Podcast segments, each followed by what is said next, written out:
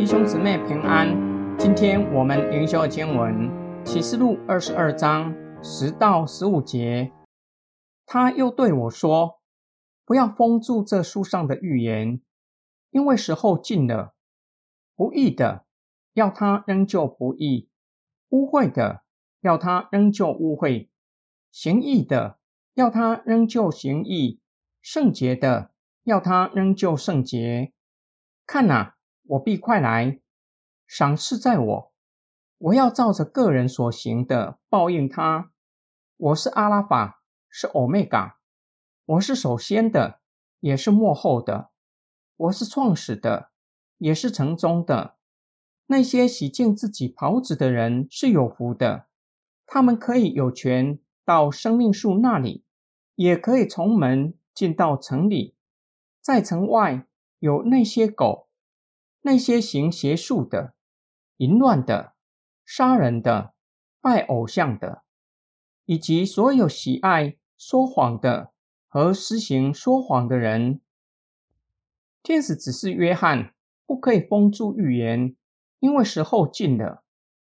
因为基督已经完成救恩，教会面对逼迫，世界将面对审判，以及天国如何成就。这类的问题都有了答案，因此在教会中要宣讲且实践，这是信徒蒙福的途径。至于那些作恶的，必须为自己所做的负责，对他们已经没有恩典的可能性。但那些为信仰受苦的，依然持守圣洁生活，没有妥协，主再来的时候，必有赏赐要赐给他们。在天使说话之后，羔羊基督也开口说话，表明他必快来，且要照个人所行的审判个人。羔羊基督再次声明，他是创始成终的神，必定照着他的话成就审判与奖赏的工作。约翰基于天使和基督的指示，表明因着基督的救恩，定义过圣洁生活的人有福了。他们可以到生命树那里得着永远的生命，因此可以从门进到新耶路撒冷城。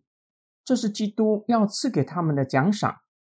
至于作恶的犬类，那些行邪术、淫乱、杀人、拜偶像的，以及所有喜爱说谎和实行说谎的人，要在城外没有权利来到生命树那里。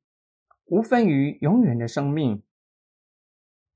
今天经文的默想跟祷告，耶稣曾经说一则比喻：有一位财主，天天奢华宴乐；有一位讨饭的，名叫拉萨路，浑身生疮，被人抬到财主的门口，要得财主桌上掉下来的零碎充饥。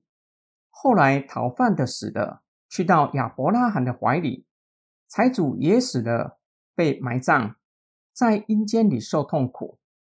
他看见拉萨路在亚伯拉罕的怀里，向亚伯拉罕祈求，但愿打发拉萨路到他那里，用指尖沾点水，凉凉他的舌头，因为他在火焰里极其痛苦。他和拉萨路之间有深渊，形成永远的隔绝。他无法到拉萨路那里去，拉萨路也无法到他那里。这则比喻深深刻画人世间一墙之隔，可能成为深渊的隔绝。人世间只是一墙之隔。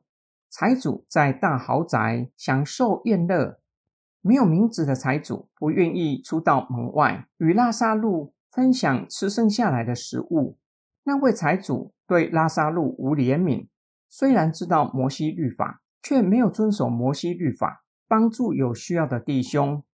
最后，这两个人都死了，从可以轻易跨越的一墙之隔，变成深渊限定。一个是肉身的死亡，另一个是第二次的死，永恒的死亡，在火湖里受永远的痛苦。一个是短暂的痛苦，另一个却是永恒的痛苦。财主的结局是不可逆的，财主要为自己无怜悯，承受无怜悯的审判。我们一起来祷告，爱我们的天父上帝。我们并没有任何德行配得承受宏大的恩典，你却是将这样的恩典白白赐给一切相信耶稣基督的人，使我们的罪得着赦免，又赐给我们一人的身份和地位，并且得着永远的生命。求主保守我们的心，赐给我们刚强壮胆的心，持守信仰到底。特别是为信仰受苦的时刻，更是需要主的怜悯和恩典，使我们可以坚忍到底。我们奉主耶稣基督的圣名祷告，阿门。